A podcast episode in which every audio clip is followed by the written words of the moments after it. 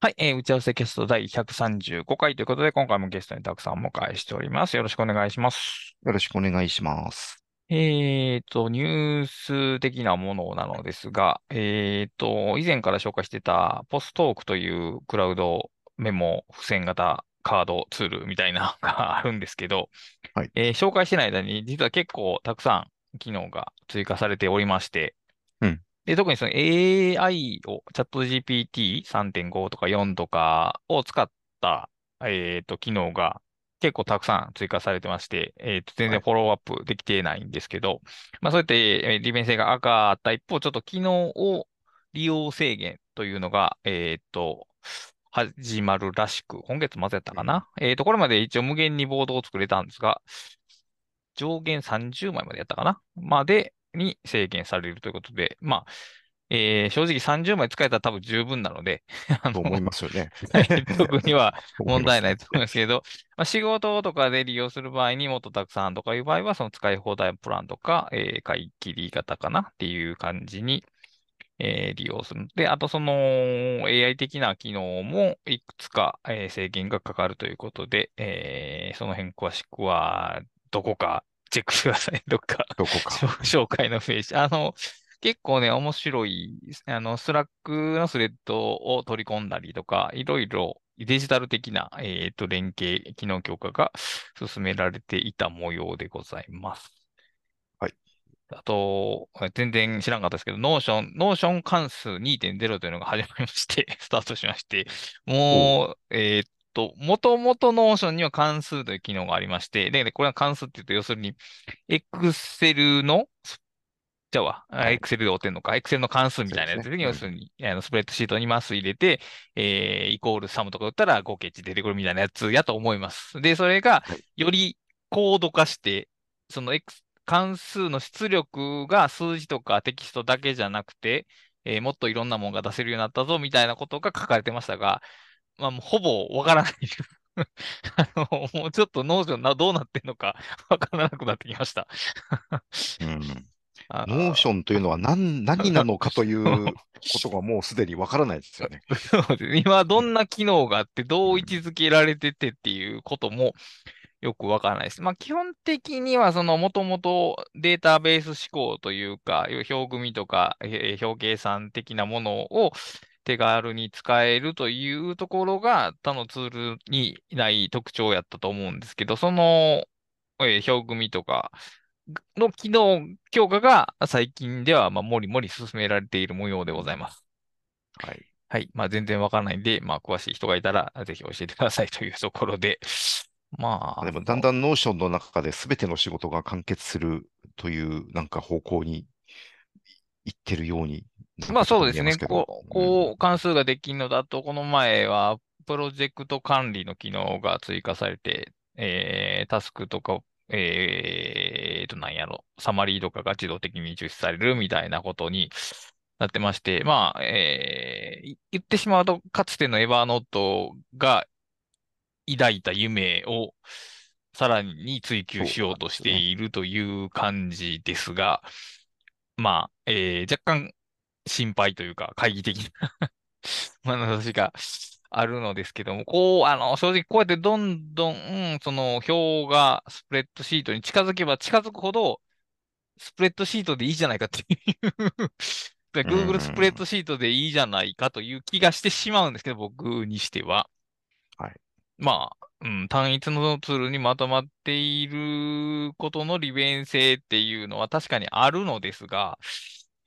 あるのですが、というのは常に点々点。いや、多分ね、本当に、 Notion で多分何でもで、カレンダーもインポートできますし、表計算もできるし、うんテキストも書けるし、マークダウン的なことも可能で、リンクも埋め込めるし、ウェブクリップもできるとなってきたら、まあまさに万能ツールという感じなんですが、やっぱ決定的なのはその万能ツールであるがゆえに何をしていいのかわからへんっていうことが、まあ起こりがちだなというところで。うんそうですねまあだから、まああんま個人が手軽に使うノートツールという感じではどんどんなくなりつつあって、そうですね。うんまあ、いわゆるそっち的労働のためのデータベースみたいな感じに、まあ、ちょっとずつ動いているかなというところですね。えーっと、あと、そうやな。逆にアナログで言うと、最近、あの、この界隈、大、クワク界隈があまりブログを書かれてないので、皆さん、あんまり話題に上がってないんですけど、コモンプレイス手帳術っていうのが、なんか YouTube で 流行っておりまして、ご存知です？あ、いや、知らなかったです。知らないですよね。あの、まあ、YouTube とかでググっていただいたら、えーカタカナでコモンプレイスで、えー漢字で手帳術か、えー英語やとコモンプレイスノートブックか、commonplace books かな？なんかそんなでググったら、まあ出てくる。で、まあ簡単に言うと、えー気に入った言葉を書き抜く帳みたいな、そんな感じです。あの、好きな言て葉を紙なん、手、手帳手帳です。はい。手帳でやる。まあ、ノート手帳でやるというところで、えーっと、まあ、あんまり具体的なフォーマットはないと思うんですけど、左側に、えーページを左、やや左寄りに縦線を引く。だから、えーリーガルパッドみたいな感じで線を引いて、で、はいはいみえーほ右側の広い部分に引用とか引き書き抜いた言葉を書いて、左側に、いそのそれ、自分の中での、まあ、タグ付けみたいなのを左に書くみたいなえ感じで、で、ページを埋めていって、で、先頭に、いえー先頭のページにインデックス作って、まあ、その自分が集めた言葉とかを自由自在にアクセスできるようにしましょうみたいな感じの、えーノート術です。まあ、流行るかどうかはわからないです。とりあえず最近 YouTube で、えー見かけるようになってきました。ああ、でも、ああ、み、ああ、なんかでも、なんか流れてきたことはありますね。そうですか。あこれですか。なるほど。はい。うん。で、まうんあ、あのーこのコモンプレイスって実は歴史がある 手法でして、はい、あはい。のーコモンプレイスってググるとちょっとググり、ググラビティが低いんですけど、えーかつての、いわゆるその、本、エッセイというよりはエセイみたいな時代ですよね。要するに、あのーはいはい。ヨヨーロッパの伝統的なエッセイを書くために、あの時代のエッセイっていうのは、その、その中心となるキーワード、よく使われる汎用的なこと、表現とかキーワードとかっていうのが、えーまあ、それがよく使われるし、それ使うことがまあ主流みたいな感じがあって、そのを書くために、そのよく使われる言葉を採集するためのノートの使い方みたいなのがあって、それが commonplace と言われるものをやったらしいです。ああ、あ、その話誰かが書いてたか どこかでな。マリ僕もマリエしさんか、うん、うんあったかもしれないですね。誰かが、うん、そう言われてみれば、なんかその、その昔の、結構昔からあったという話を読んだ記憶がありますね。まあそういう言葉集めみたいなものは、その現代のカード法とかにも通じるというような、まあ、論じ方はできると思うんですけど、まあ、それがどこで発掘されたかは知らないですけど、うんまあ、現代の、まあ、手帳術に復活していると。で、まあ、バレットジャーナルとか、えー日記とかとはまた違って、外にある言葉を集めて、まあ、お気に入りの本を作ろうみたいな感じのイメージとしては、引用し、引用はい、はい。引用辞典を作ろうみたいな感じで、で、まあ、その、例えばこう、うん気分を上げたい時の言葉みたいな、そういう分類をして、例えば、えーそういう言葉には赤い、赤いシールを貼っておくと。そうすると、うんこう、ページめくった時に、あの、簡単にわかるよっていう、えー非常にアナグル、アナログリズムな 感じの、あの、方法なんですけど、なんか結構注目されてるらしく、まあ、やっぱり2023年になっても そういうのは残り続けるんだなというのがちょっと思ってました。そうですね。まあはい逆に新鮮に見えたりする見えるでしょうね、きっとね。それはそう、んあの、レコードがいいっていうのと多分同じような感そうですよね覚で。で、やっぱこれは、あの、デジタルじゃなくてアナログという感じが、なんかしますね、なんとなく。そうですね。ううんん。なんかこう、まあ手書き、手を動かして残すっていうのと自分の手書きの文字っていうのと、やっぱ何かをクリエイ、メイクというよりはクリエイトして自分の手で作っていくっていうような感覚があるのが、まあきっと楽しいんだろうなと、はい、まあ思います。まあそんなとこかな。えー、というわけで、まあ本題というかテーマなのですが、えーと、前回ロギング仕事術について、まあ主にどんな内容かということについて語ったんですが、まあ、えー引き続きということで、えーはいそれ以外の、まあ、お話をしようかと思うんですが、えーっと、まず、どう書いたのか。結構、あの、突貫工事というか、えー短い時間で執筆したのですけども、はいえーっと、まあ、特殊な書き方というんではないですけど、まあ、新しい、これまでにしていなかった書き方で、まあ、書いたという話ができるんですけども、えっとね、名付けたんですけど、ちょっと忘れたんですが、名付けたんだけど忘れた。えーっとね、ちょっと待ってね。ちょっと、ちょっと待ってくださいね。あの、なんとかして、なんとかして思い出します。あの、ごく簡単に言うと、本って例えば、まあ4章とか5章とか何でもいいです。最初に章立てを作りますよね。で、はいまあ、第1章から書き始めて、で、まあ人によっては全部原稿ができてから送信する方もいられますが、おられますが、大抵は章単位で1章ができたら1章を送って、で、読んでもらうみたいな感じが、まあ多いと思うんですよ。はい、はい。で、まあ僕も大体今まではそうしてきたんですけども、えーっと、まあ第一つ、まあ、特貫工事的だったのと、あと、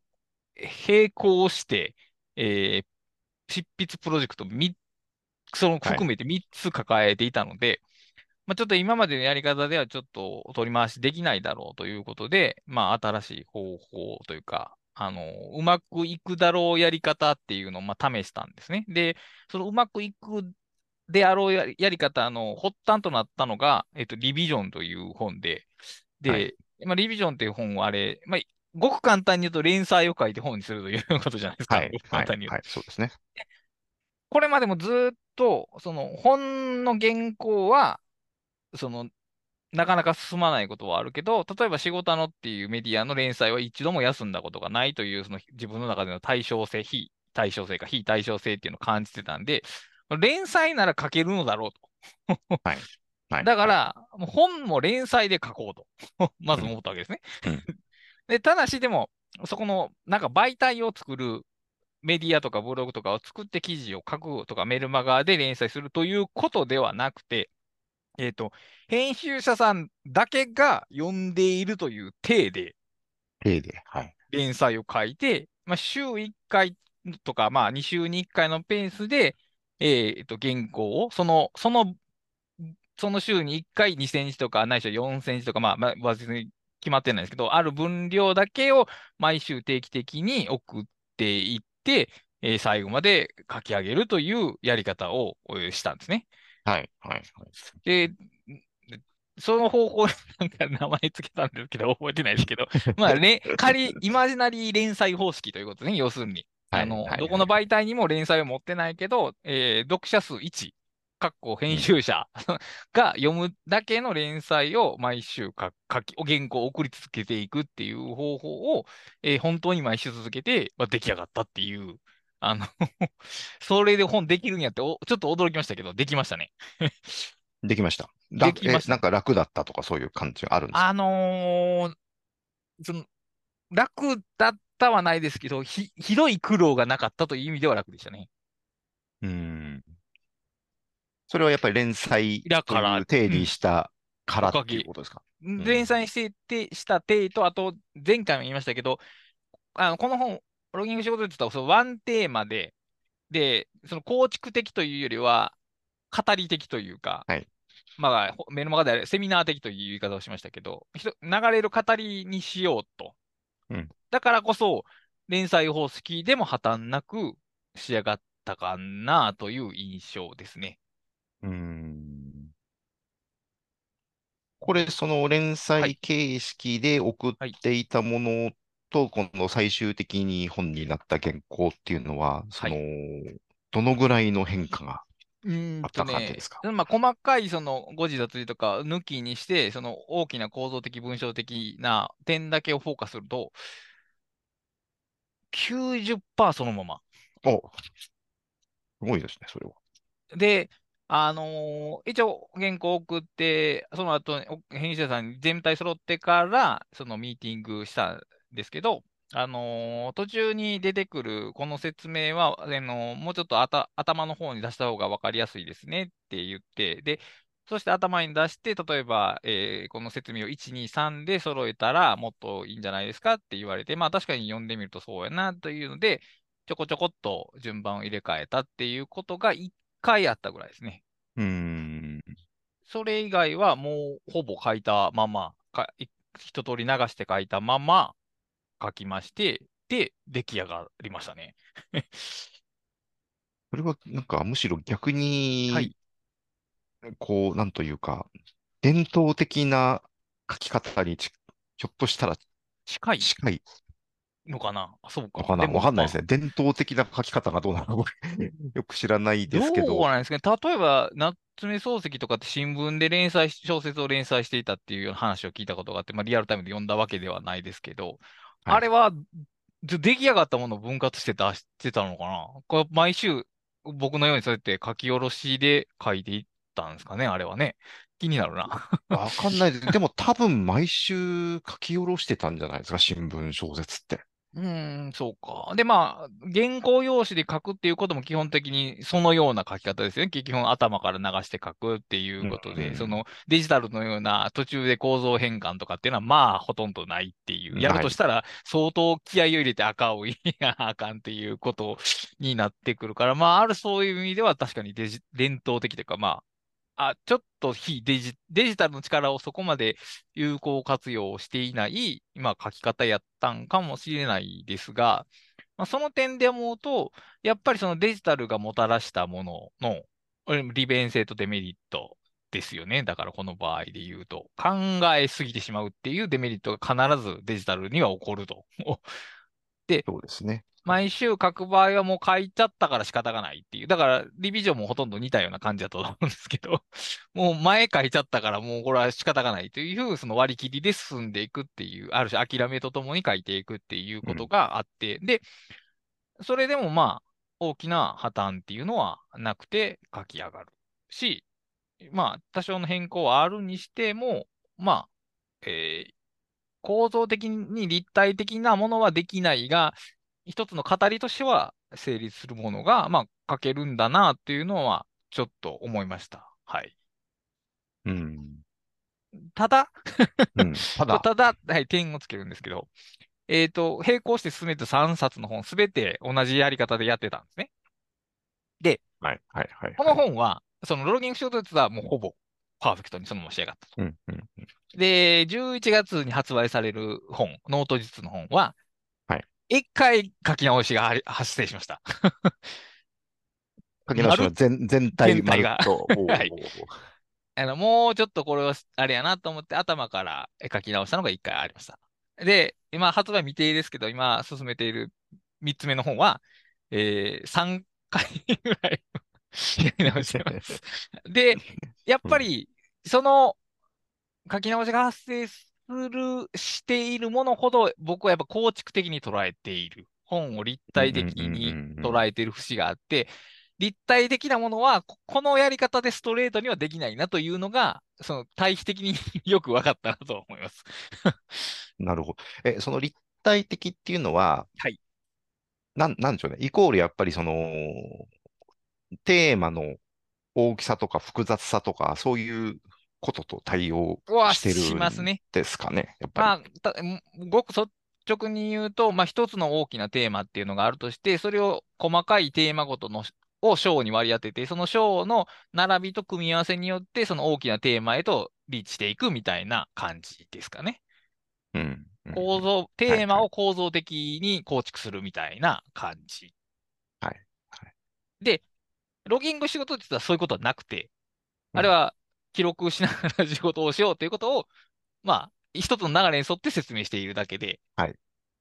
ある意味だからその順番の並べ方によって分かりやすさは変わるかもしれませんけど、並べ替えたとしても、構造が破綻することはないですね。分かりやすさが変わることはあっても、はいはいはいその説明の構造が壊れたりはせんけど、うんその僕が目指しているような構造の部分は、順番が変わると破綻してしまうようなものであって、これはつまりそのテーマが書いたことによってはい。影響を受ける。受ける。だからその相互作用があるからですね。はいはいはいはい。だからこそ、うんあのう簡単な語り流しをそのままというふうにはいかない。だから、はい書き方との、書き方の内容の項というのはありありますね。あの、うまくいく、あるや、ある書き方でうまくいく本と、まあ、うまくいかないというか、まあ、ある程度の手間を必要としてしまうっていうことは、まあ、あります。うんうんうんうんうんただ、文章を書き下ろすということそのものは、このやり方だととても楽ですね。疑似、基本的に疑似連載。疑似連載方式うんが流れに沿って書いているだけなので、一旦それにはまれば、その構造的複雑な思考っていうのを抜きにして、とりあえず目の前の文章を書くと。で、ロギング仕事実は、それで最後、もうその考えなくて済んで書い、書けましたけど、その他の本については、書き終えた後に、一回その構造的にちょっと考え直そうということが、行為が発生して、はいで、やっぱそれやとこうやなと思って書き直しっていうのが起こって、それが終わった後にまたっていうことが何度か起こる。これはもう、ある意味バザール執筆法のもう典型的な進み方で、だから、ロギング仕事ではバザール執筆法のそのゼロタームで終わ終われたっていう感じですね。うん。まあ、感そこまで必要なかったなかったっていう。ね。ううんん。まあ、だから、まあ、書くときの楽さは、まあ、これで担保できることは分かったと。あとはその構造の複雑さっていうのは、あとどう出していくのか。で、やっぱりその、先に構造的複雑さを考慮してから文章を書くというのは多分成立、僕の中では成立しないと思うんで、はいこのやり方は多分避けられないだろうなという感じはしますね。うん。ちなみに、倉下さんの言われる立体的って、はい。立体的ってどういう意味ですか？立 えーっ体的。とね、まあ、それが簡単に説明してください。話は早いんですけどね。えー一番簡単、わかりやすい立体性で言うと、まず一章に話があると。で、はい二章は一章を読んでることが前提で進んでいくと。はい、はい、はい。だから一章で構築された概念が二章に使われる。で、二章で構築された概念が三章で使われるっていうのが、まあ、一番単純な形の立体性で、で、もっと複雑な立体感っていうのは多分あると思うんですけど、はいとりあえずそのようなものになってるのが立体的で、逆にエッセイのようにどこから読んでもいいですよっていうのは僕の中では非立体的というか、まあ、平面的な感じがしますね。うん。あの、相互依存性がだんだん高くなってくるみたいな感じってくるですかね。コンテンツごとの相互依存性と並んでる順番が、そのコンテンツ全体にとってい意味を持ってくって感じかな。はい、はい、はい。うん。で、まあ、なんとなくそういう本を書きたいみたいな思いは、まあ、ずっはいと、はい。あったんですけど、まあ、ロギング仕事術を書いた後に、そのもらった、いただいた感想とかを見ていると、別にそれだけが正解ではないなというところを、まあちょっと思ってるところですね、最近は。ああ、まあ、その、なん、なん、書き方と関係するのか、まあ、テーマ自体がこうシンプルだというのもあるんですけど、まあ、その分読みやすくて分かりやすいという印象を抱くというのは、まあ、きっとあるでしょうね。うーん。うん。その、まあ、立体的なのがどういう定義かは別として、あのー僕の本もたくさんのも、やっぱりその最初から最後まで読んでほしいと思って書いているし、最初から最後まで読まないと、最後のピースが埋まりきらないような感じで、それやっぱちょっと読者に対して負担が大きいなというのは感じるんですよ。はい、はい、はい。それこそまあ適当に、えそのパパッと読んでいったら、なんとなくわかるというものが担保されてて、で、より詳しく読んだら、より詳しくわかるっていうぐらいの方が、まあ、実用書という意味で言えば、むしろ正解というか機能してるんかなという印象ですね。はい。うん。まあ、だから、だからあれですよね。要するに、その書かれ、その情報を、A という情報を、はい A というのはこれでこれでこういうことですよっていう形でストレートに提示はいするか、はい。その、A、A ということを語ってるんだけど、B の話が出てきて、はい。でもその B の話を語ったことによって、改めて A のことを考え、ところを読んでみると、その B の話がなかった時よりも、ちょっと違う形で頭に入ってくるみたいな、はい。なんかそういうのっていうのはありますよね。そういうそういう本ってありますよね。で、そういうふうに憧れる気持ち。あと、うんまあ、その A、B、C、D って読んでいって、初めて全体として X っていうのが浮かび上がってくる。その X は A から F までを読まないと浮かび上がってこないみたいな感じの本 っていうのに、まあ、憧れというかかっこよさみたいなのはあるわけですけど。はい。うーん。まあでもやっぱその、もうニーズと合ってないんでしょうね。やっぱりそれノウハウ書とか実用書でやっちゃうと。まあ、ですよね。そのノウハウ書、実用書をどう定義するかにも多分よ よりますけどよりま、すけど。そうですね。まあ、ノウハウ書はいいとしても、やっぱり実用書というところで、まあ、実用に向けた本っていう意味で言うと、でそれ、そういう回りくどいというか、ひねった本は、ああ、ちょっとどう言ったらいいんかな、なんやろ、こう、合ってないというか、その、えー狭い道をフェラーリで走るみたいな、そういう不適合さを はい。なんとなく感じますね。はい。うーん。まあ、だからちょっと、その僕の中では、だから結構新しい価値評価軸が手に入ったというか、だから、あの変な話、ロギング仕事術って内容自体は本当にシンプルで、多分産業でようやくできると思うんですけど、でもまあ、読んでみたら、普通の節々にちょっといいことが書いてあると思うんですよ。あの、はい。例えば本編に関係ないですけど、あの、よく言及される、そのメリットと嬉しいことをはい。区別しましょうみたいな、まあ、区別しましょうとか書い区別できるよねっていうことが書いてあって、あれ全然そのロギングには関係ないことなんですけど、まあ、僕の中では結構重要なメッセージとして語られてるわけですが、はい。はいそういうふうに実用書ストレートやけども、ちょっといいことが書いてあるみたいな書き方もできるなというのが今回の発見で、うん、ああ、はいはいはい。だからまあ昔だとそのコラムとかに書かれてるようなことをまあ本文にそのまま入れてる感じですけども、なんかそういうのもなんか読書の豊かさの一つかなというのはちょっと書き終えた後に思いましたね。あ、コラムないですね。そういえば。あの、そのそういえば。線を、直線を脱線させるようなことは一切やめてるわけですね。その読み、読みのリニアを崩さないというか。あー。あー、それ気がつかなかったですね。そういえば、だいたい倉下さんの本ってコラムがあるんですけどありま、すし、中があったりもしますけど、ないです。で、あ、ないですね。ああ、そうか。確かに。本文本文の中に引用もないはずで、つまり、あの、本、本文の中にある別のルートっていうのを発生させないようになってます。だから本当に語り、リニアな語りをそのままっていうようなものがイメージされてます。ああ、引用もないですね。確かに。うん。だから参考文なるほど。確かに。言われてみれば気がつかなかったですね。だから、ちょっとやっぱり僕のこれまで書いてきた本の中では、あの、異業種というか、ちょっと違う位置に、ポジションにいる本ですね。確かに。あ、でも確かに、それで読みやすいのかな。まあ、まっすらすらとはうん読める、とま止まらなくて読めるようにはなってると思いますね。うん。いや、僕もなんかね、囲みとか中とか、なんか、つい、はい、入れてしまう。つい好きで入れてしまうんですけども。うんまあ確かにね、あれで、その読むルートがちょっとこうん、ずれちゃうとかね。う、うん、というのがありますよね。うん。まあ、まあずれるためにやってるんでしょそううそうそう、けど。間違いない、そうう、んそうで、その本線、むしろ本線をクリアに保つために、そうじゃないものを横に逃すっていうことやとは思うんですけども、はいまあ今回の方はあえてそういう方式を通らずに、あの、本、なんかロギングについて読んでたら、なんか2、3いいことを書いてあるぞみたいな感じの方式になってて、だから、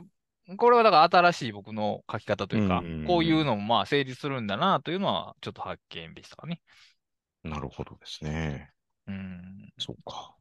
うんまあ、まあ、それぐらいかな。まあ、新しい、今これまでとは違った本の書き方で、まあ、ひ一つの成功例ではありましたかね。えはいはい。ーえーまあ、まあでもやっぱり、あの、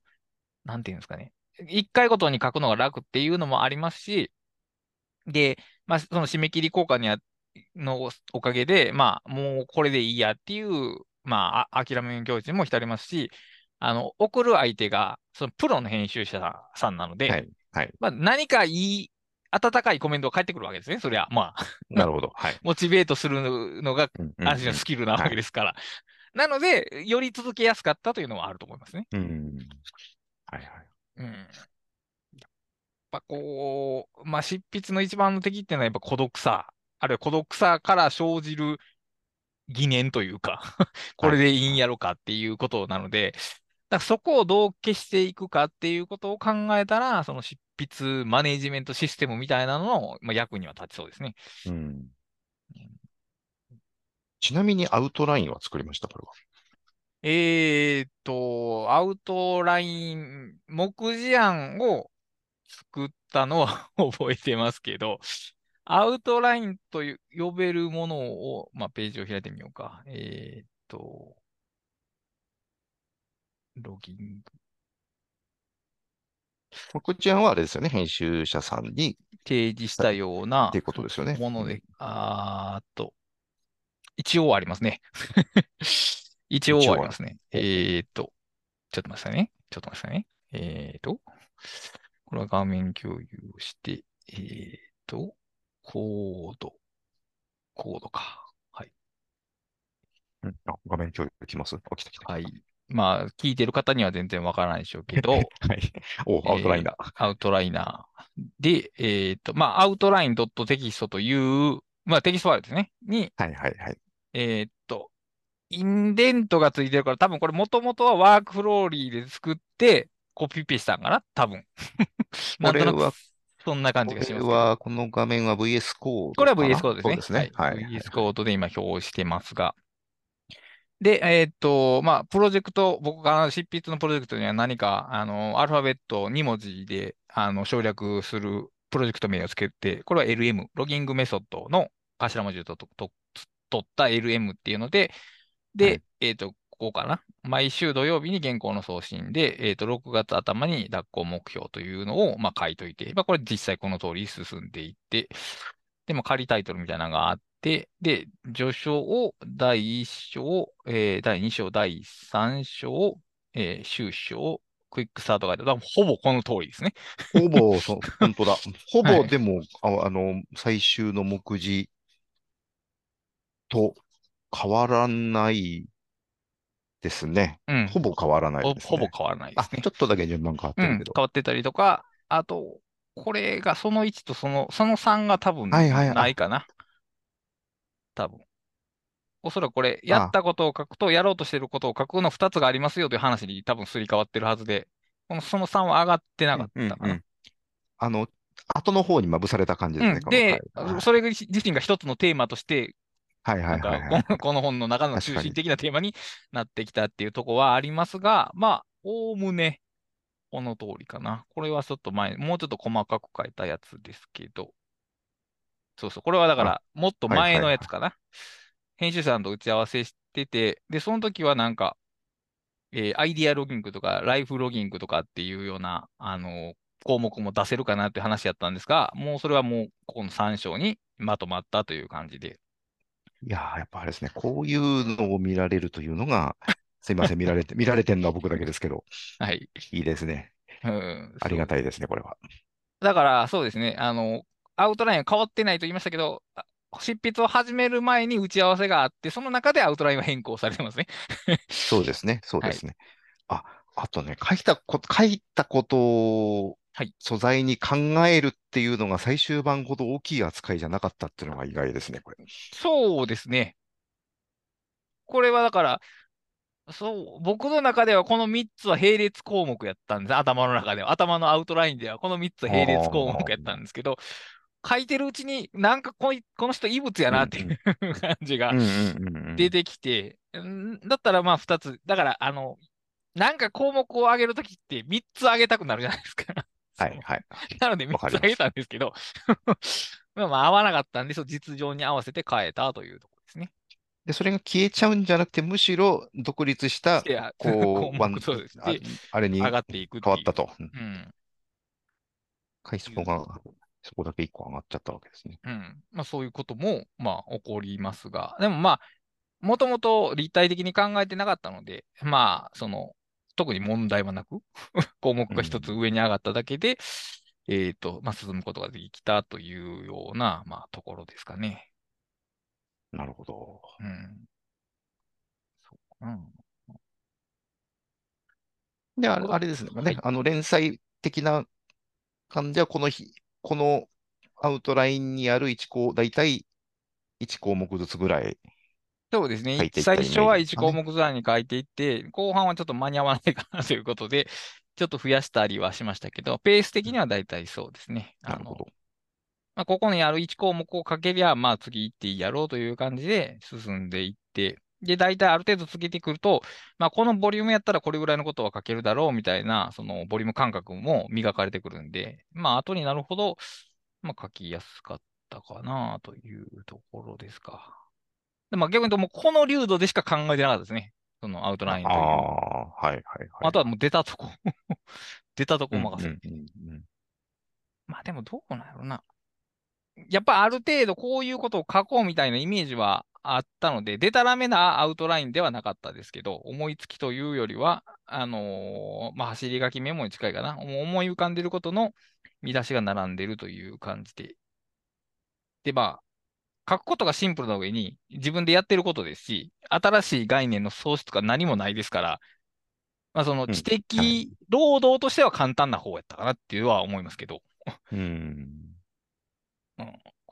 なんか新しい概念を定義して、それをどう使っていくかみたいな知的作業になってくると、さっきも言って、そのリニアに戦いて終わりというふうには いかないですよね。やっぱ後から戻って、やっぱりこれがこうみたいな入れ替えが絶対起こってくると思うので。そうですね。うん。まあでもやっぱりこの、この前に、すべのが、すべてあの音から始まるがあったからっていうところは、まあ前回もその話言ってましたけど、それはね、やっぱあると思いますね。難しい話はそっちでしそうてあったという。そうそうそうそう。だからもうここは部分的に限定していいっていう、むしろ限定してやろうという思い切りができたのはありますね。やっぱその、はい僕の中でいろいろ言いたいマインドセットが常にあるわけですけど、そこは切断しやすかったですね。うん、確かに。まあ逆に結構抑制した感じなんでしょうね、きっと。ああ、多分、あの、い一番抑制した本ですね。あの、スベノーが一番解放して書いたとしたら、こっちが一番抑制したかな。うん余計なことは書かんとこうっていうさっきのその引用とかも含めて、その何が余計かは別として、その実用に問わないことはと書かないでおこうという感じで書いてたから、まあ、ある種楽には、そういう意味では楽に書けたかなとはい。感じかな。ちょっと待って、してと。まあそんなとこかな。まあ書き方については大体そんなとこかな。まあいろいろ新境地で、まあでもやっぱりバザール執筆法で、このように成功する方がまあ稀やろうなとは思いますけど。ああそういう感じですか。うーん。そうやな。でもまあリビジョン、リビジョンの場合はあれ書いた後に構造を作ったから、二人の原稿を、その、いから立体性を立ち上げたから、あの立体感がある方法、本になりましたけど、あれ、あれこの間、この間読み直したんですけど、よくあんな風になりましたよね、あれ。おかしいですよね、あれ。いやー、でもまあ、なんていうの、まあ、い要するにブリコラージュってああいうことなんだろうなとは思いますけどね。であの、まあ、結果的にその、どっかでも言いましたけど、あの、リビジョンっていう、その、一つに定まらず、常にアップデートしていく心持ちっていうのが、あの、二人の方法を並列して並べることによって、単一の方法の絶対性っていうものを解体してるみたいなことを、どっかで言いましたけども、あの、別に最初から考えたわけじゃなくて、なんか、そう並んだらそうなったぐらいの 感じなので、まあでも。だからその偶然性と、はい。あの、構築感の、そうですね。そう、だから、だって、あれはもうプロセスを見てたから言えますけど、結構いろいろ偶然じゃないですかね。いろいろ偶然ですね。はい。はい。にもかかわらず、すごい構造感があるというか。ありますね。で、しかもあの、あの、僕の方のパートは、それほど変わってないんですよね。そうですね。僕が、あの、だからやっぱ僕は、その構造にあ合わせるために書き換えることがあるんかな、要するに。きっと。まあまあ、変な、まあ、変な話、合わせて変え、その、どっちかというと、倉下さんが合わせてくれた感じなんですよね。そのな、あの、まあ、という構か、造的には。その、直す、文章を直さなあかんとしたら、編集する方が直した方がか早い、話が早いというだけのまあまあ、それはそう。ことであって、うんまあ、それは別にその遠慮とかじゃなくて、その手間の話ですけど、まあ、だから、立体にするために変更っていうのは当然あったわけですけど、でもまあ、あの逆に言うと、でもまあ、そういうやり方であれば、りその流れで書いた後にも立体感を作れるということは確かで、で、まあ、結局、ああいうのも、言うとエディットというか、その映画の編集と同じようなことなわけで、そのシーンだけ撮って、そこからその物語っていう立体性を立ち上げているわけですから、その、で、そういう編集の中でもきっと、その偶然的なものっていうのは絶対たくさんあると思うんですよ。すね。うん。だから。ある種そのものづくり、情報づくりの、あの、まあ、ベーシックっていうとおかしいですけど、ある種原始的なやり方なんじゃないかなと思うんですが、あのーこっちで紹介したかな？庭の形が生まれるときっていう本あ、を、はい。山、山山内内さんの、本を読んで、で、その、日本の、まあ、庭園はい。みたいな、お寺の庭かな？を作るっていうのをフィールドワークした本なんですけど、まあ、そこの庭師の方の、まあ、トップ、棟梁というのかな？わからない。古川さんという方は、まあ、設計図を作らないんですよ。はい。はい。だからしかも、その、置く、庭に置かれるい岩も、なんか、岩、岩売ってると、石売ってるとこに行って、なんかこの辺一山くださいみたいな感じ、雑に、雑に決めはるらしいです。で、そうのん。石を庭に運び込んで、で、庭を見て、い石を見て、まあ、とりあえずこれ一個置いてみようか、みたいなとこから始まるらしいですよ。うん。うん。でうんそれ仮置きして、で、その仮置きした風景を見て、まあ別、ちょっと遠い場所に別の石を置く。で、同じことを繰り返して、うん、こんなもんかな、みたいな感じで進めていかはるらしい。はい。はい。だから、その、置いたらどうなるかを見てから考えるっていうやり方って、あ、これ、執筆でよくわかるなって、ちょっとわ、わかりますよね。うん。書いてみてから考えるっていうこと。で、そこのやる、その、風景とかを、その、自分の意識でコントロールするというのではなく、その素材との、なんていうの、インタラクションによって風景を作り上げるというのも多分ね、ちょっと意識的すぎるな感じかな。はい。はい。なんか炙り出すみたいな感じ。うん。その、古川さんによると、その庭っていうのが、ああ、これは綺麗な庭だなって注目されない方がいいと。むしろその、お寺はその山の中にあるんで、後ろはその山とか林とかがある風景が広がってるんですね。はい。その一部になっているぐらいがちょうどいいみたいなこニュアンスのことを言わはるんですけど、はい。そういう自然さを出すっていう。でも、うん、それは人工的な工事じゃないですか。だからはい、人工っていうのは自然の反対なわけじゃないですか。そのはい、人工によって自然を出すっていう、非常に難しいことをやっておられるんですけど、でも、あの、なんとか設計図を使わないものづくりって、でも常にそういうふうに偶然性とか出て、そこにたまたまあったものとかによって左右されて進んでいくもんじゃないかなといううん のを、いやそのうん庭作りの本を読んでて感じました。まあでもだから物を作るのってはい、そういうことなんでしょうね、きっと。うんうんそうだと思います。だから、いいわゆる工業生産、大量生産っていうのが頭に前になってきたときに、その違った形のものづくりっていうのが、まあ、生まれてききた、まあ、設計図通り作るのが善みたいな感じになってきたわけですけど、もっとこ古来のというか、ものづくりっていうのは常にその不安定さ、だってその素材の意思そのものが毎回形が違うようなわけじゃないですか。その、そういう中でじゃあどう対応するっていうのもおかしいけど、どうアレンジメントしていくのかっていうのが常にそういうふうな創造性の発揮のされ方っていうのが常に動いていくもので、で、まあおそらくだから、その設計、アウトラインは作ったとしても頭の中に設計図がないような本作りっていうのもまあ同じような心持ちでやっていけるし、やっていった方がまあ良いという感じ。だからまあリビジョンも典型的な感じですね。だからあの相手が置いた石に合わせてこっちが石を変わっていくみたいな感じで、まあそういうふうになんかメイクは、メイクされていったもので、で、まあ、やっぱり意図ではコントロールできなくて、最終形を考えて、あの、連載書いたわけじゃないですからね。まあ、いや、そうですよね。ううんん。うん。だから、どっかやっぱその偶然性に身をさらすっていうことが、まあ、できた方がいいし、うん。だから、アウトラインを立てても、その連載形式で毎回送って書くっていうのも、一回一回切断していくということなので、うん。まあ、だから流れ任せですよね。流れ任せから後で、後から見たときに構造であるかのようなものを立ち上がらせるみたいな感じの、まあ、作り方、書き方っていうのが、まあ、可能だろうなと。うん。まあ、どうなよな。まあ、その、執筆っていうのは、その、その、アート的に位置づけるのか、えー、アートの対義ってなんやろな。まあ、工業的に位置づけるのか、によっても、まあ、その、こういうノウハウへの評価って変わってくるとは思うんですけど、そうですね。うん。うん、まあ、例えばその、えー、1日に3つブログ記事書くというような意味のプロセッシングでは、はっきり言って非効率すぎて成り立ちませんけども、こういう方法は。はい。でもそうじゃないライティングというのもあって、でそれはその何のために行われるかはまあ別にして、やっぱり、その、ある種コントロールを手放すっていう感覚は、まああってもいいかなというところですね。そうですね。だからそのアウトライン、例えばアウトラインって設計図だとはい。思っ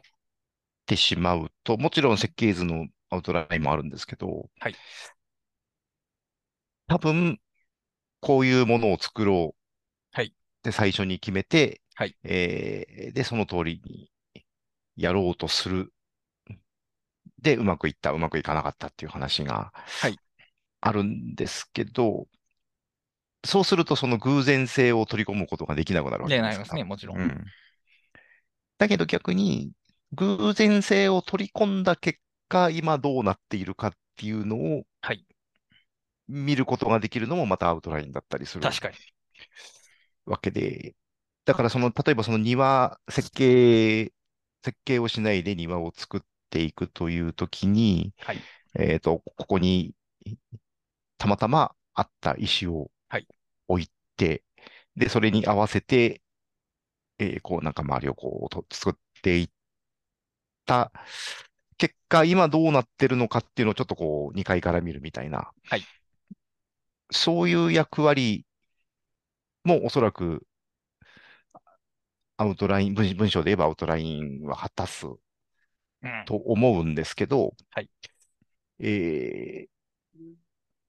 そこ、その、それをどこまでこう、なんて言うんでしょうね。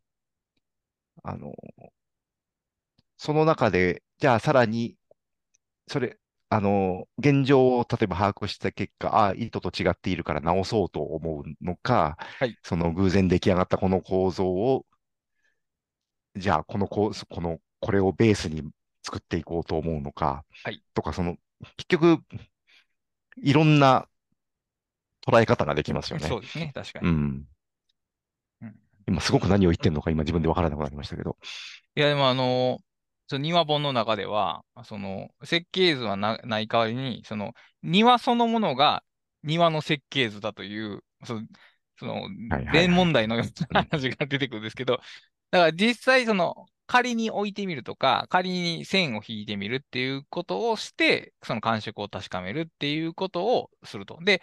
それが、その設計図が果たす一つの役割である、その作業をする人にイメージを伝えるっていうことをもう、その庭そのものがしているんだと。設計図が本来すべき役割を庭そのものがしていると。で実際に置いてみて、例えば、えーちょっと離れてみるとか、えーことをして確認するわけですけど、その文章の場合って、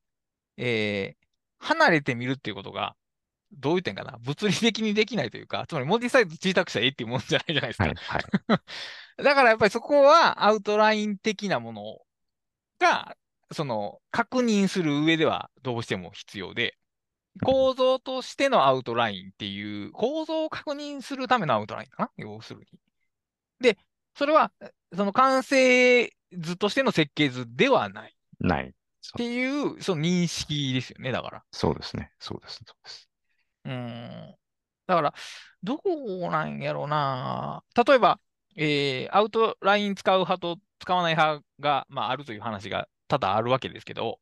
あのーまあ、確認した結果、アウトライン使う派の人は、ほぼ本文を書いた書かれているんですね、あれ。はいはい あの、もう、徹底的なアウトラインを作り込む。もう、あの、か例えばセリフだけが書き込まれてない情景描写がもうちゃんとあるような場面展開とか書かれてるようなものを作った上で、それをベースに書くっていう方が結構多いんですね、はいアウトライン派って。はいだ。からそれはもう、ほとんど本文書いてるのと、あの、うんうんうん。バザール執筆法とほとんど変わらないわけですね、その、まあ、はいある意味で言ったら。だから、結局、その、文章におけるアウトラインを設計図的に使えてる人って、多分ほとんどいなくて、その特にその作家的なクリエーションの現場においては。あの、やっぱりその、それは庭そのものがっていうのと同じで、原稿そのものがアウトラインだっていうのと多分ほとんど同じことが 行われてるわけで、だから、うん。はいはいはい。だからアウトラインイコール設計図っていう、その固定観念を一回捨てた方がいい感じがしますね。そうですね。だけどアウトラインっていうと、んだいまあ、まず設計図だと捉える人が多いですよね。うん。それだからやっぱり何かを作るっていうもっとジェネラルな認識が、その設計図的やからでしょうね、きっと。そうですね。だからまあ、フリーライティングって言うけれども、それってまあ、要するにとりあえず何か書いてみるっていうことなんで、そうですね。まあ、とりあえず石を置いてみるのと 同じ。はい。だと思うんですよね。はい。うん。うん。そうだな。そう、ちょうど今の、今の倉下さんの話で思い出しましたけど、はい。あのーローマ法のあの、ヨハネ・パウロ2世の伝記を書いた人がいまして、はいものすごい分厚いはいはいはい。書いた、名前忘れちゃいましたけど、はいで、その人がどうやってそれを書いたのかっていう話をしてる、インタビューでしてるんですけど、はいあの私はアウトライン派だと。ほうあのアウトラインはもう極めて重要で、うんこんな複雑な仕事はアウトラインなしでは決してできない。はい。言うんですね。で、まず、私はて、あのーどっかの山奥中にこもって、徹底 的にアウトラインを検討することから始めたと。はいはいはい。そして出来上がったのがこれだっつって。500ページあるな、アウトラインが。っはい。ていうぐらいのことなんだよね、多分。そうですよね。うん要するにもうだからほ、そうなんですよ。その細部の表現がその本の本文として成立する、その精緻さになっていないだけで、はいはいはいはい。結局その書いてある、実質的にはか書いてあるわけですよね、多分そうですね。はいはい、そうですね。うんだけど、まあ、アウトラインと呼んでるわけですよね、それを。でもまあ、アウトラインでは、あその細部がないという意味ではアウトラインでは、そうインインではないというアウトの意味ではアウトラインではありますね。そうですね。まあ、あと、その、細部のその、描写とか、はい。その修辞的な、こう、レトリックみたいなところが、こう、精緻に組み立てられていないというだけであって、何がどう書かれるかというのはもうほぼ完全に書いてあるんうん。ですよね、それ。うんそこまで行って初めて機能するアウトライン。まあ実際ではほぼ書くからアウトラインが出来上がるっていう。だから、事前のアウトラインじゃなくて、まあ、事後の アウトラインですね、要するに。まあ、そう、そうですよね。うん。でそこまでをアウトラインって言われると逆に、その、い例えばば僕がやるような、いや、本文書いてからアウトライン、そこからアウトライン作るんですよっていうのと、やってることは実はそんなに変わって なないんじゃないかと。それはもう変わらないと思います。それはね。まあ、頭の中で動いていることはもうほぼ同じだと思いますね。だから。うんような気がしますよね。うーん。まあ、だから、うーん、その、まあ、設計、後追いの設計図というか そういう感じ。で、あのー例えば、さっき僕が執筆のそのアウトラインをお見せしましたが、あの、あれもだから要するに、お本文の構造というよりは、あの、ここの場所にこれを書こうっていう、うーん、はいはい微暴録でしかないわけですね。で、本文はもうその時に書くと。で、やっぱりその書いていると変わることがあるから、うんまあ全然無視することも普通にあるという意味では、やっぱり設計図じゃないんですね。設計図って、その英語でなんていうかわからないですけど、設計図、うん。設計図がなければいけないのと、っていう気持ちと、設計図の通りにしなければならないという気持ちが、おそらくそのクリエイティブという行為にはあんまり向いていない。はい。だから、なんか、もし啓蒙することがあるとしたらそこでしょうね。その、あ、設計図なしで作るという、うもの。まあ、もちろん、その、例えば、えーと、そういう石職人たちさんも、なんか、線、石、石切るときに線引いたりはしはるわけですね、当然それ。まあ、それもはい石そのものに直接書くから、ある種と石そのものが設計図だと言えるわけですけど、あの、設計図がいらんっていう話をすると、その、んなんやろうな。何のディレクションもなくやればいいっていうふうにはいはい捉えられたら、これはまた違うわけなんですね。うん だから、ディレクションはあるけど、固定的ではないっていう感じ。はい。この、動的ディレクションっていうものがあればいいっていうまあ、ある種両方を取るわけですけど、その、そういう感覚で、まあ、取り組む。で、あとはだから、その例えば完成するものがエッセイ集やったら、もうそのままでいいし、まあちょこっと並べ替えるだけでもいいし、なんか論考の場合は、もちろんその論立てが重要やから、作ったアウトラインからもう一回再検討みたいなことは必要でしょうけど、だから、うん、だから、その庭本が突きつけてくるのって、制作における設計図は何かっていう問題と僕は思ったんですけど、はいはい。その、その、ま、設計図が必要な生産工程っていうのももちろんあるわけですけど、はい、なんか現代社会はそういう作るばっかりに身を囲まれてて、それ以外のものって、なかなか、あの、立ち、じゃあ触れる機会がないっていうのと、うん、でも個人で文章を書く場合って、ほぼそうじゃないものな はずで。はい。フリーライティングもそうですし、まあ、日記とかエッ,、まあ、エッセイとかな、ブログにエッセイ書くような場合って、まあ、いらないですね、その事前の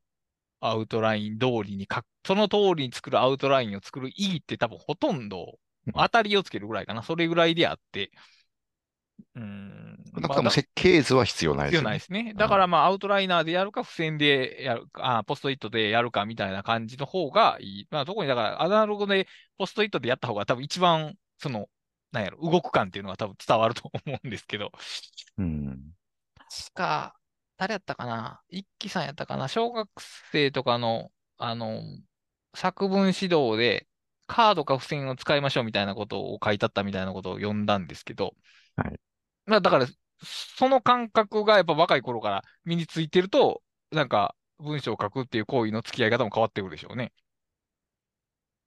変わってくるでしょうね。うんそれがそのこっちの意図、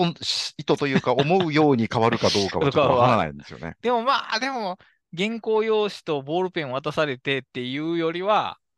はるかにまあ、そうですね、うん、いいかな。いや、だからね、なんかね、あのー、なんで原稿、紙でもいいと思うんですよね。はい。なんで原稿用紙なのかって、昨日、お風呂の中ですごい考えてたんなんでお風呂の中でそんなこと思ったのかわかんないんですけど、はい。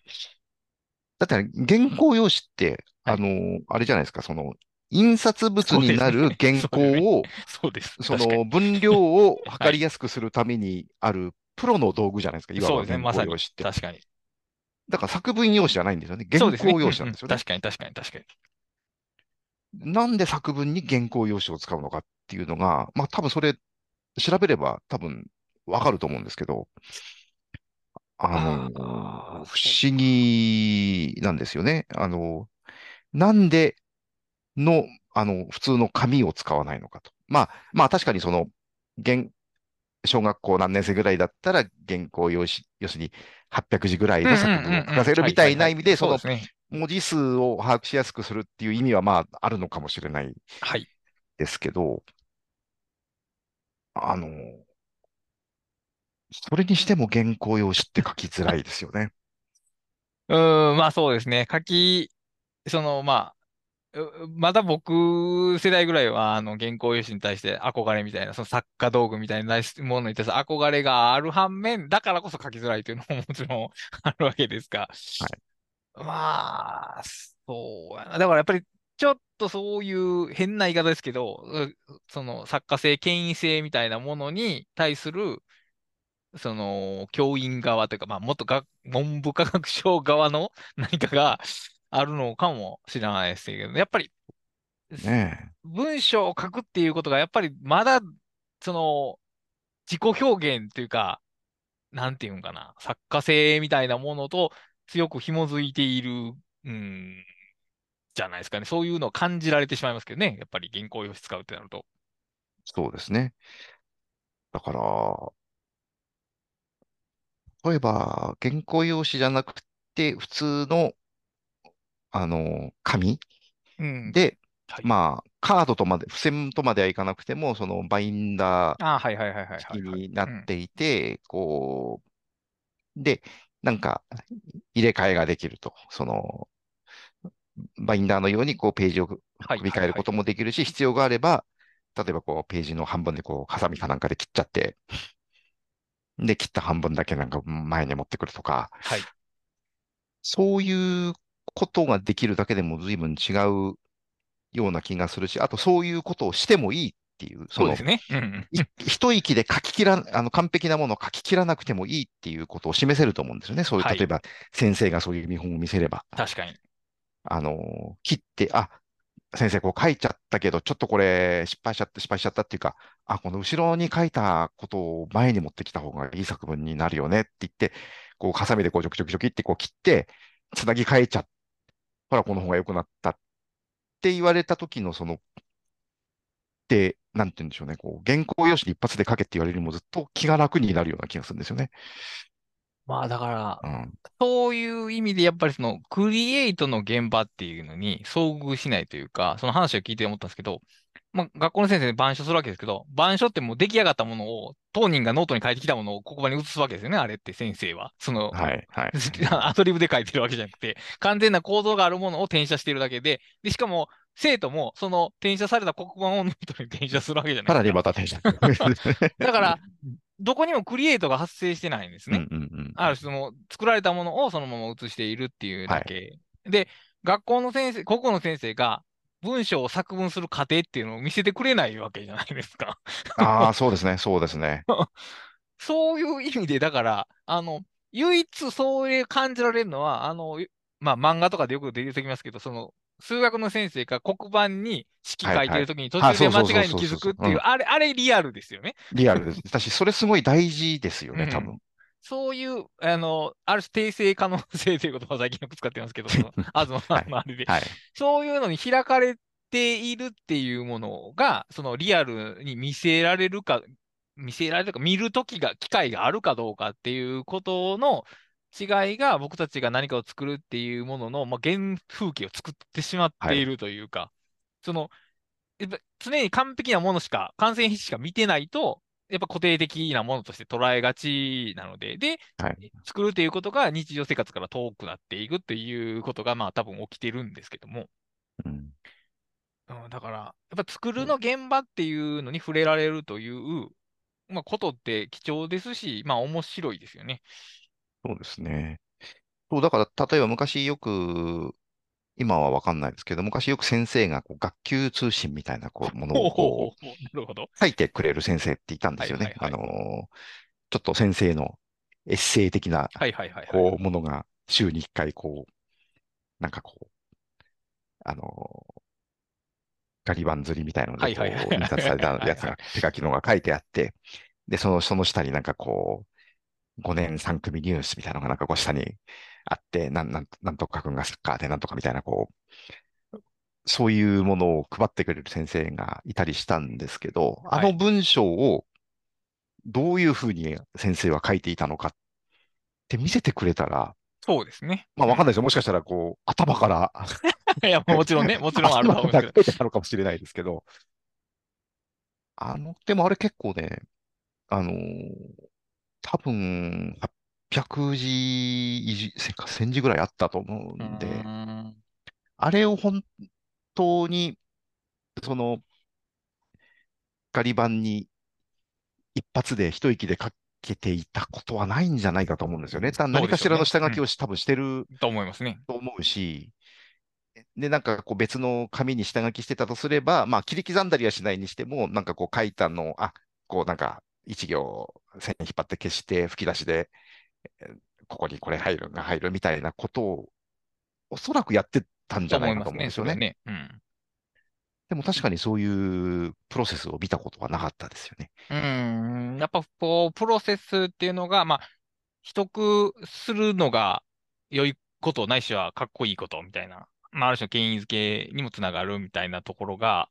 ありますし、あの、逆に、あの、まあ、日本カルチャーなのかどうか知りませんけど、やっぱり天才が圧倒的にやるっていうプロセス話は大好きですよね、僕たちが。そうですね。はい。あの、頭から何も、一回も書き直すことなく書き上げましたみたいな話は、まあ大好物なんですけど、まあそれはやっぱ外れ値というか例外的なものであって、リアルなメイ、メイクの現場っていうのって、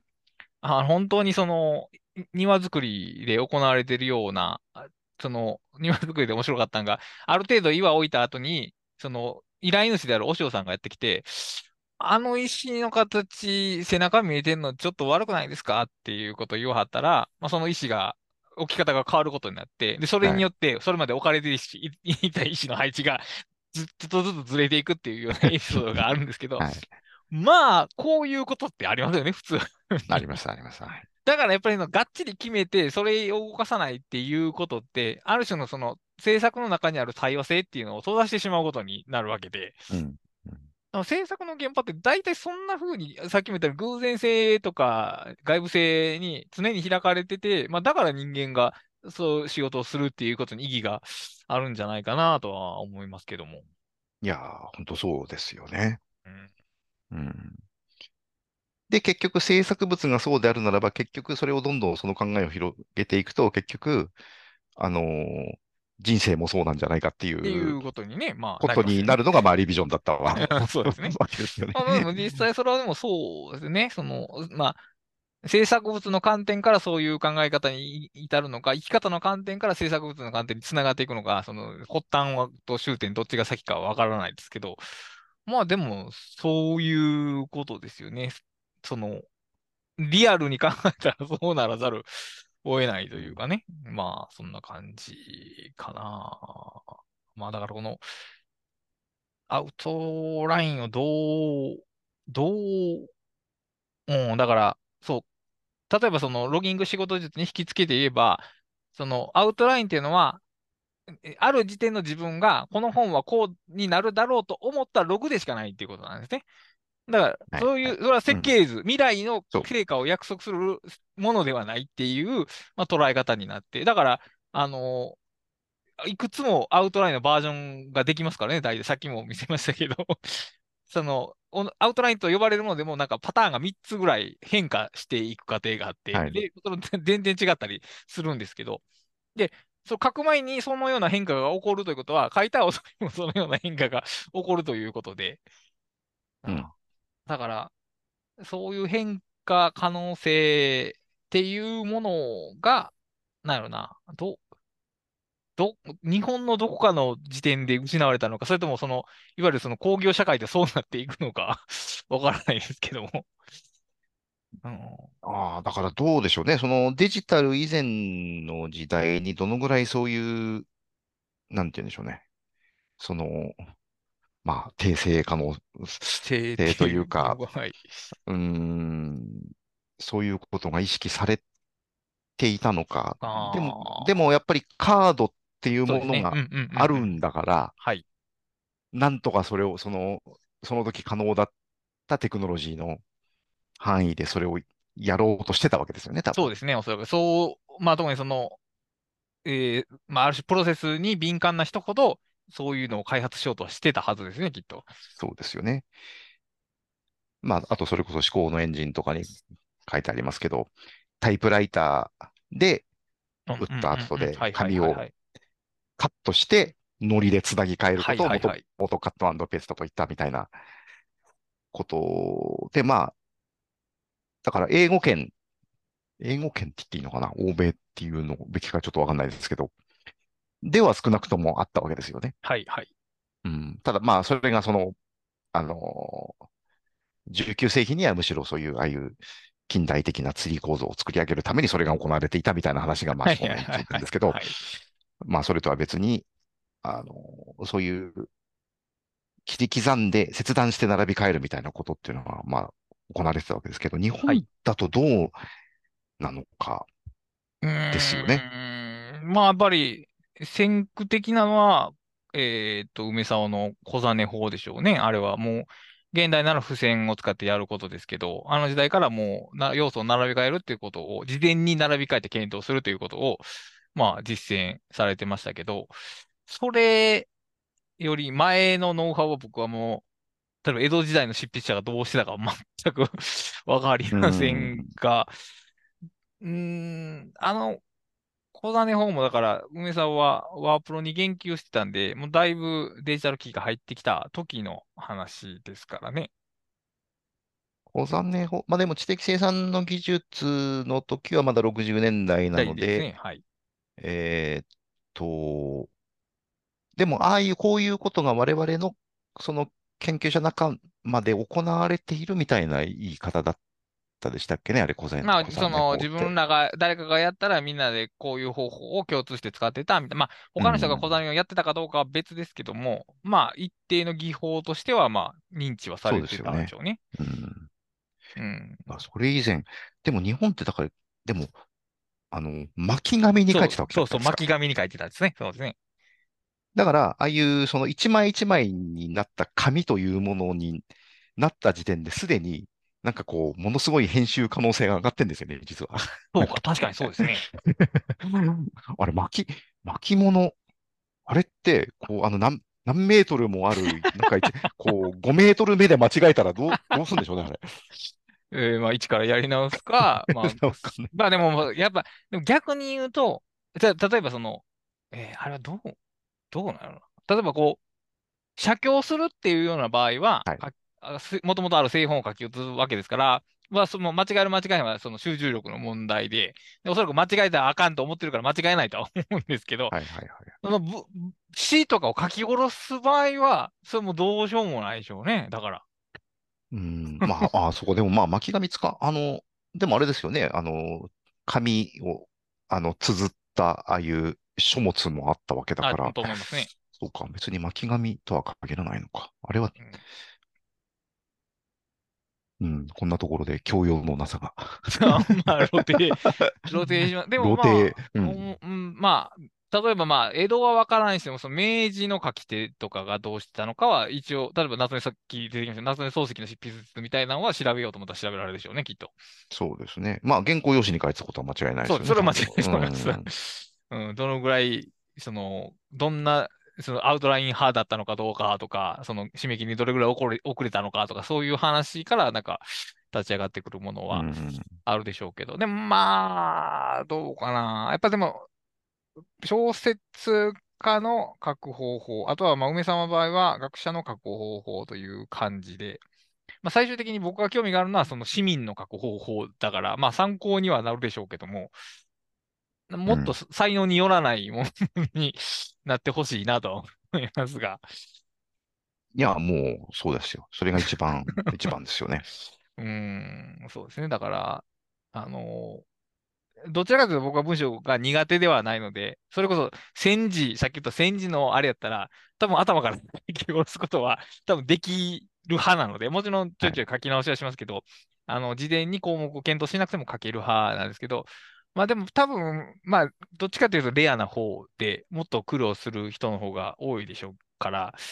まあ、そういう人がどう書くのかって、書いていったらいいのかっていうのに、まあ、ノウハウ論としては興味がありますね。そうですね。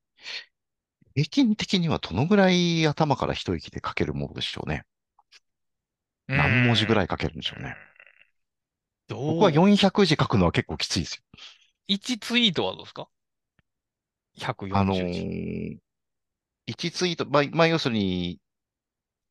1、2行で済むようなはい。ものは、まあ、まあ、大丈夫と思いますけど、うん、そうか割にツイートいっぱい140字？いっはい。ぱい使うものは、実は相当編集してることがありますね。あ、でもまあ、そうか。僕も意識はしてないけど、でも、編集、どのぐらい編集してるやろうな。行を入れ替えることはしないかな。言い回しを何回も書き直すことはありますけど、特にうん SNS の場合は。構造的な編集は、ほぼ。あ、でもい、そう言うたところで、例えば、その2000字の記事頭から書きますけど、見出しは絶対書き終えてから書くので、やっぱりデジタル的ですね、そこは。あ、見出しを後から、後からか文つけるってことですね。けるとか、挿入するので、まあ、部分的に。なので、あのああ頭から、じゃあアナログ的に書いてるようで、やっぱデジタル機器の恩恵は従前に 受けてますね。うんうんうんうん。ああ、でも書いた後で見出しをつけるっていうのは結構実はデジタルですよね。うん、デジタルだと思います。そこに、あの、あらかじめ見出しの場所を開けといてやったら、原稿用紙でもできますけど、はいはいはいはい。書いた後にそ空行を挿入して見出しを入れることは、その、さっき言った切り張り機能がないとできないので、はいはいうん、そうやな。まあ、だからやっぱその、やっぱデジタルが開いた訂正可能性っていうのは間違いなくあ、恩恵があって、で、でも、その局の反対側にいいくらでも編集できてしまうがゆえに書けないということもあって、はい。はい。だからデジタルツールはこの2つの間をどうい落ち着けるかっていうところが多分ね、命題ですね、これは。そうですね。だから逆にデジタルになって、すごくこう書き手の諦める力が必要になっちゃったっていうところがありますよね。うんそれはあると思います。うんうんえだから、あの、パソコンやったら書けへんけど iPhone やったら書けるっていう書き手もちらほら見かけますね。だから、なるほどね。え、編集できてしまうからなんでしょうね。編集しやすいからはい書けないうんっていうことだと思います。それさっきの話で言うと。でい iPhone の場合はもう狭い画面に書くしかないから、で、その前後の文脈も終えるところが非常に限定的なので、はいさっき言ったその連載方式に近いことになるわけですね。もううんうんうん画面にはい収まるところだけで考えるっていうことができるようになったって、そういう有限化の、まあ、形もある。まあ、だからやっぱそういう形で何かしら限定を持っていかないと、編集ができるメリットが増えすぎて書けなくなるっていう、うん ところがある。だから、その意味で、だから原稿用紙もメリットはあったはずで、まあ、その有限化とかいうことで、イメージとあったはずですけど、まあ、苦手な人ができないという一番の問題を抱えてしまうので、まあ、そうですね。うんまあ、その手書きの良さっていうのはもちろんある反面、文章を作り上げていくという過程では、まあ、やっぱりデジタルになんか長所の方が多い感じはしますね。そうですねうん。ああ、だからそれで思い出しましたけど、あの、この間ちょっと、えっと、ノートの方で紹介した、はいあの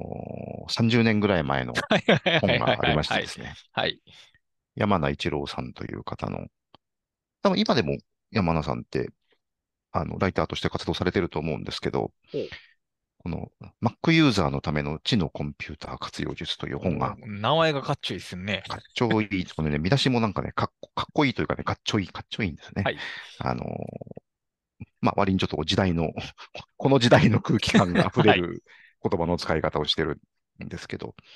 まあ、ここの、この中にアウトライナーを使うところが結構出てくるんですけど、やっぱその使い方っていうのがあんまり昨今ほの、その、アウトライナーについての言及の中では出てこない使い方なんですよね。あのまあ、こ詳しくは記事を見ていただくといいんですけれども、はいあ、でもあれごめんなさい、あれ有料記事なんだ。まあ、一応リン、一応リンクを貼っておきましょう。はい。あの、まあ、いろいろあるんですけど、やっぱ最大のし、あの、僕が昔読んでいて衝撃だったのは、みっちり詳細なアウトラインを作った後で、それを文章、膨らませて文章化するんじゃなくて、それを脇に置いて見ながらゼロ、1から書き起こすはいはいはいはいはいはい。あの、そこ、それがね、すごくなんか何かの本質をついてる感じがするんですよね。はい。そのアウトラインを、詳細なアウトラインを作るんだけれども、アウトラインに縛られない。でも、でもアウトラインを横目で見ながら書いてるっていう。この辺の塩梅っていうのが、はいすごくリアルというか、はいあの、あ、あ、本当に書くことに使ってるんだなっていう印象を当時受けまして、はい。あの、あんまりこういうこと言ってる人今いないなと思ったんですよね。まあそうですね。うん。で、まあ、その、それを、ものすごく、あのー影響を受けて発展、ある意味では発展させたのが、あの、で、自分が書いちゃったのが、あの、書くためのアウトラインプロセッシングと言っても過言ではないぐらいなんですけれども、なるほど。あの、なん、なんて言うんでしょうね。アウトラインを、詳細なアウトラインを作ったら、普通はそれをコピーして、ワープロなりエディターなりにコピーして、はい。えーそれを膨らませて、えー文章化していくと思うんですけど、はいそうじゃない。脇、その画面の脇に置いて見ながら書くっていう。それはなぜそうししているのかっていうトーニーの説明とかはあったんですかね？まあ一応、その、なんて言うんでしょうね。書きながら思いついちゃうこともあるし、脱線、はいあの、筆がこう、運んでいってくれるようなところも。あると。で、アウトラインを作ったことによって、まあそれをよ押さえつけちゃうことはしたくないっていう。なるほど。ことなんでしょうね。でも、あまりにも脱線することを避けるために、あ、本当はどういうつもりだったのかっていうのが常に見られるようにアウトラインを脇に置いてあるっていうはいことだと思うんですけど、あの、すごくそれはよくわかる、うん。わかりますね。なん、なんというか。あの、し、だからじゃあ、最初からアウトライン作らないで書けばいいんじゃないのと思われるかもしれないんですけど、多分そこで書かれている、新たに書き起こされた文章っていうのは多分アウトラ、そのアウトラインがないと書かれなかった文章っていうことでしょうね、それは。うん。うんだから、それは、それは極めてリアルだと思いますね。うんまあそれはだから明らかに設計図じゃないわけですけど、設計図じゃないとしたら、その、かメタファーとして当てる言葉があるとしたら何でしょうね。アウトラインの役割として。ね、あの、このロギング仕事術に出てきた用語をはい使。わせていただければですね、ホームポジション、なるほど。なるほど。あの文章のホームポジションみたいな。なるほど。そうか。脱線しても一旦そこに帰ってくればそうそうそう本線に戻ってくれると。そう うんと言って、その本線通りに、最初にこう書くつもりだったことに縛られはしてないんだけれども、脱線しようと思えばできるんだけれども、ふと我に返って、あれ、本当はどうだったんだっけっていうのを、まあ、すぐに確認できるためにアウトラインがあるっていううん。ことなんでしょうね。で、それを紙のアウトラインじゃなくて、アウトライナーでそれをやってるっていうところがなんかね、すごいんですよね。まあそうですよね。普通に考えたらコピペしますけどね。でもまあ、うんおそらくですけど、例えばアウトライナーを使って文章を、まあ僕がもう典型的にそのおっしゃった方法になってるわけですから、アウトラインを作って、はいでもそれは横目で見て書くってことをやってるわけですけど、多くの場合、そこになんか落ち着いていく気がしますね。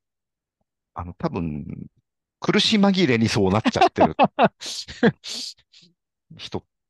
て結構実はいると思うんですけど、はい。その時に、あ、だ、これじゃあもうアウトライナー使っても意味ないか 意らやめようって思うと思うんですよね。なるほど、なるほど。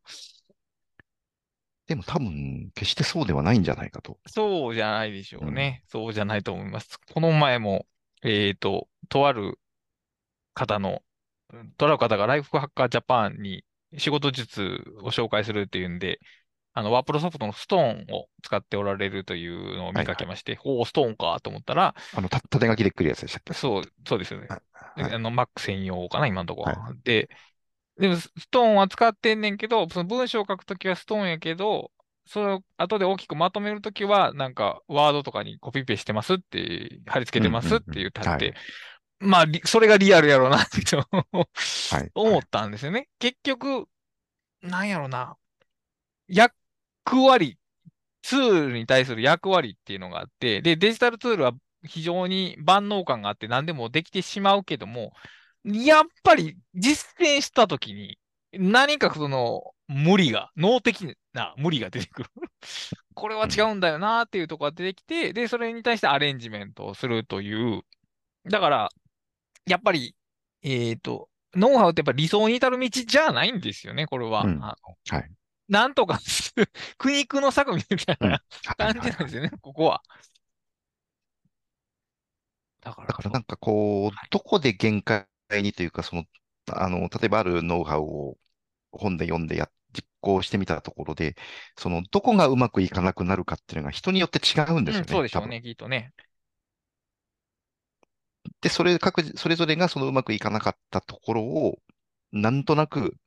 こう、なんとなく回避するような方法が、を作り出していくっていう。はい。だから、なんだろうな。でも、でも、その元のノウハウが無意味だったわけではないっていう。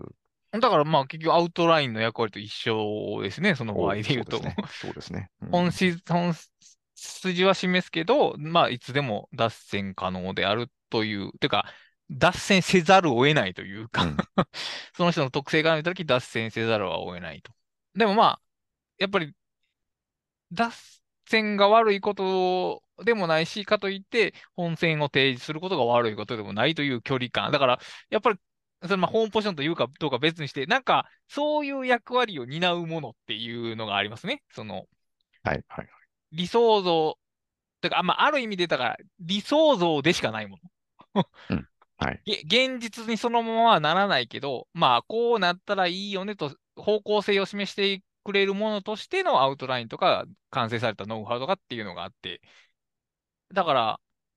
まあおそらくその GTD のあのメソッドそのものも、まあ多分アレンはその通り、100%あの通りに実行してるわけではおそらくないと思うんですけど、はいはいはい。うん。そういう、その理念とかイディアとしてのノウハウと、まあそうじゃないものとの、その、まあ付き合い方っていうのかな。だから、受け取るこっちが、あれは、その、理想でしかない。つまり現実ではないっていうふうに受け取って、で、それをアレンジしていくということを、もう純粋に肯定するというか、うん。はいはい。思えれば、だから、例えばアウトラインの捉え方とかも多分同時に変わってくるんじゃないですかね、きっと。そうでしょうね。そうでしょううね。ん。うん。そうかな。だから、そう、結構、なんか、なんやろ、根底にある価値観というか、ああいうアウトラインとかいう理想、ノウハウとかいうその理想とどう付き合うかっていうところですね。そういう情報、価値観というか情報処理の仕方というか、そこによってなんか、うん、なんていうのかな。今、生き方が変わるというと 大げさですけど、何かこ、うこう行為、思考と行為が変わってくるっていう感じかな。うんうんまあ、少なくとも例えば GTD が書いてある通りにできないから、俺はダメだっていうのも違うし、GTD はダメだっていうのも違うし、そうですね。だからでもって、いうことですよね。その、そうじゃない第三のルートが、え少なくとも現代日本ではあまり示されてない。どちらかの否定になってしまって終わっているっていうことがうん案外に多いですね。だから、例えば、変な話、GTD のこの辺がちょっと足りてないですよねっていう言説を出すと、あたかも GTD そのものがダメだという否定されているように捉えられてしまうことがあって、うん結局そのはい。何が価値化ゲームになってしまっているところがあって、そうじゃない、その、第三の道っていうものに、まあ、至れればいいかなという。だから、その理念としての GTD はこうやけど、実践としてはこうなっちゃうよねっていうのは別に GTD を否定してるわけではないんですけど、まあでもそう聞こえてしまうところがあって。はい。うん。なんかその辺が、なんか変わっていけばいいし、でも、ライフハックって本来そういうアレンジ性やったと僕は思ってたんですけど。いや、そうですね。アレンジ性そのもののことですよね、多分。うんうんどっかからなんか理念主義的になっていって、そうなるとまあ宗教戦争になっていくみたいな感じなんですが、うんうーん、そうかな、アレンジ性。あでもその意味では、ロギング仕事術に書かれたような方法っ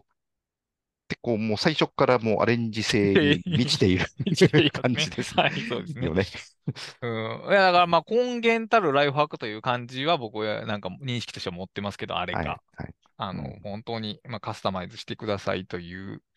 あのまあ、でもやっぱり、ノウハウ上こういうこと言わないなとは思うんですよ。あの、こ個人に合わせてつか作り変えてくださいっていうことってあんまり言わない。はい。うん。この方法であなたは成功しますというっていう、その、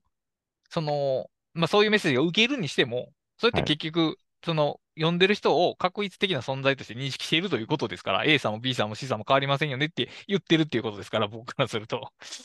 はい。少なくともその点に関しては、ちょっと、なんか反逆したいなという思いは、うんまああって、ああいう本を書いてるわけですけども。はい。はい。はい。うん。あ、そうやな。アレンジ可能性。まあ、まあ、すべてのクリエイティブはアアレンジだとも多分言えるんで、だから、アいレンジ可能性ってことはうんクリエイティビティってことなんですけど、はいうん、そういうことに、まあ、人を導、導くというか、引っ張り込もうとしますね。だから僕の著作は全体的に。あの、うんあの、良くも悪くも個人的であれということを言ってるっていう感じなんですけど、いや、でもまあ、大事なことですよ、それは。まあ、うん大事なことだとは思ってますけどね。まあ、うん。でもまあ、求めてない人もいるんやろうなとは思いますけどね、おそらくは。そうですね。うん。まあ、まあ、そんなとこかな。えーと、まあ、よだいぶ書き方の話には違う。二人の最近のどんなログを残してるかっていう話が、まあ、それは次回にねしましょうかね。しませんでしたね。次回以降ということ。まあ、あのはいえっと、まだ、ハッシュタグで質問とかも来てないんで、まあ、もし来たら、それに合わせて、二人のログ事情とかもできたらいいかなというところですかね。えーと、こんなとこかな。えーと、前回、お知らせしましたが、11月17日かな？に次の本が出ます。えーっと、もう一回、えーっと、ちゃんとリンクを貼っておこう。前回リンクを貼らなかったので。えっとね、タイトルも一応仮ですけど決まっておりまして、えーっと、思考を耕す、えっと、思考を耕すノートの作り方ということで、結構、結構うん デカめのタイトルをつ はい。けておりますが、あのー個人的にはまあ面白いノートの本になっていると思います。あの、すべノの実践編です。どっちかっていうと。あ、そういう位置づけね。そういう位置づけの本です。あの、全然その具体的なノートの話出てこないじゃないかという批評を受けたので、じゃあもうそれだけで一冊 書こうじゃないかということで、あの、多分だいぶマニアックなノートの話をしておりますね。はい。はいえっと、たくさんなんか連絡等ございますでしょうかね？えっと、特にはありません。今ははい大丈夫です。はい。まあ、あの、さっき言った、えっと、昔の Mac 本とかを見たければ、えっと、たくさんのノートの連載マガジンを、まあ、読んでいただければ、あの、あの、おそらく、たくさんが紹介しない限り、知ることはなかったという本が、たくさん紹介されておるんで、よければチェックしてみてくださいと。ね、昔の本が古いとはか、こういう分野に関しては、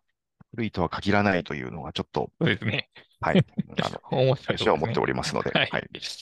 まあ、えっと、チェックしてくださいというところで、えっと、今回は、えーこれまでにしたいの前に、えっと、ハッシュタグの お知らせがあって、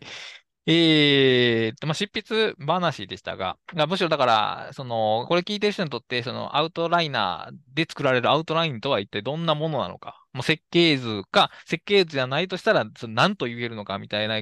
ご意見があれば、えーハッシュタグ、打ち合わせキャスト、ひらがなで打ち合わせ、アルファベットキャストまでいただければ、クラスターがチェックしたいと思います。というわけで、今回はこれまでにしたいと思います。お疲れ様でした。お疲れ様でした。